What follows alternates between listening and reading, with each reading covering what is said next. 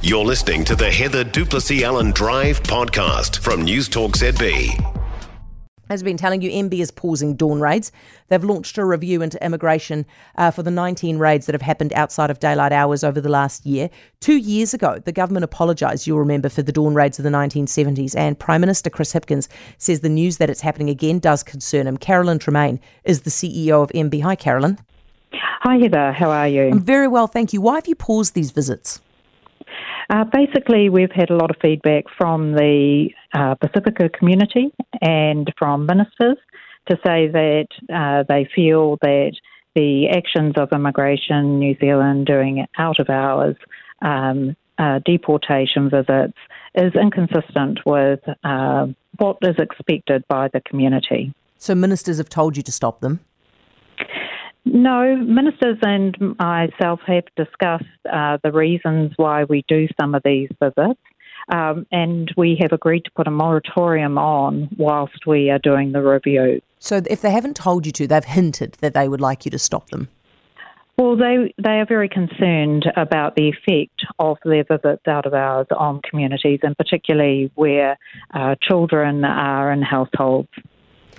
In your press release, you say ministers have expressed their expectations and we will explore ways to achieve those expectations while maintaining public safety. What is the risk to public safety?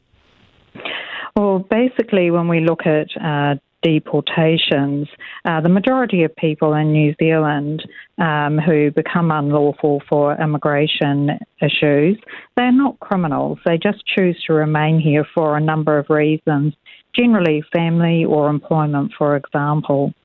And um, in terms of um, the way in which we think about uh, these issues, we certainly take uh, deportation prioritisation for uh, issues such as um, national security, uh, public safety in terms of criminal activity, that kind of thing. So, when there's a risk to public safety, what's the risk to public safety? Well, the risk to public safety is uh, that a uh, member of the public could um, undergo harm as a consequence of um, an individual who is unlawful in New Zealand. What? So, as you guys, I mean, remember, we're talking about this in the context of after hours visits. So, are you saying that if you do it in normal office hours, if you go and, and, and deport this person, there could be a risk to other people around them? Uh, that could be the case. It also could be that the person's a shift worker, doesn't normally work uh, during the course of the day. Um, also, could be um, a specific reason uh, for this. And of course, visits are only done as a last uh, resort. We make many attempts to talk to uh, people and contact them well before we do a visit to the home. There is one case, and, yes. I'm, i was just going to say, no visits have been done before 5:55 a.m. since last July. Okay, there is the case, obviously, that has generated all of this again. That case of the construction worker where you turned up somewhere between the between 5 and 6 a.m. Why did you turn up with the police? Was it just an overstaying issue, or was it something more?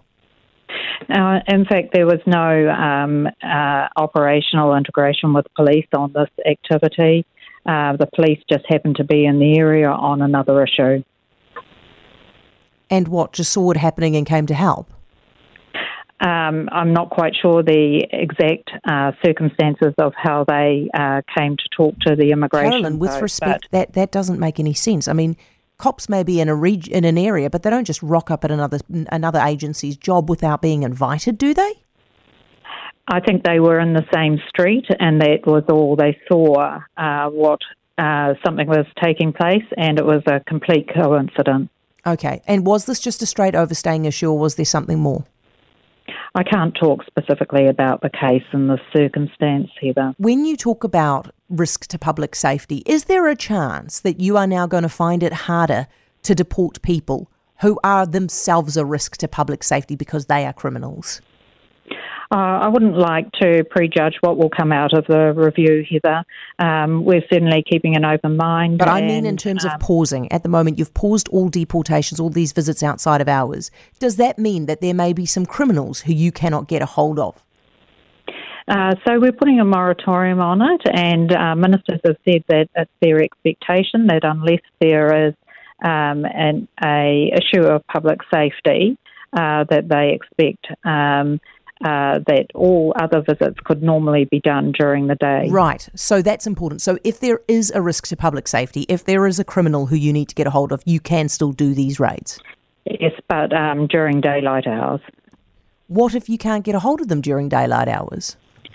Well, um, these are some of the issues that will be canvassed in the review. All right. Carolyn, thank you very much. Carolyn Tremain, the CEO of MBIE.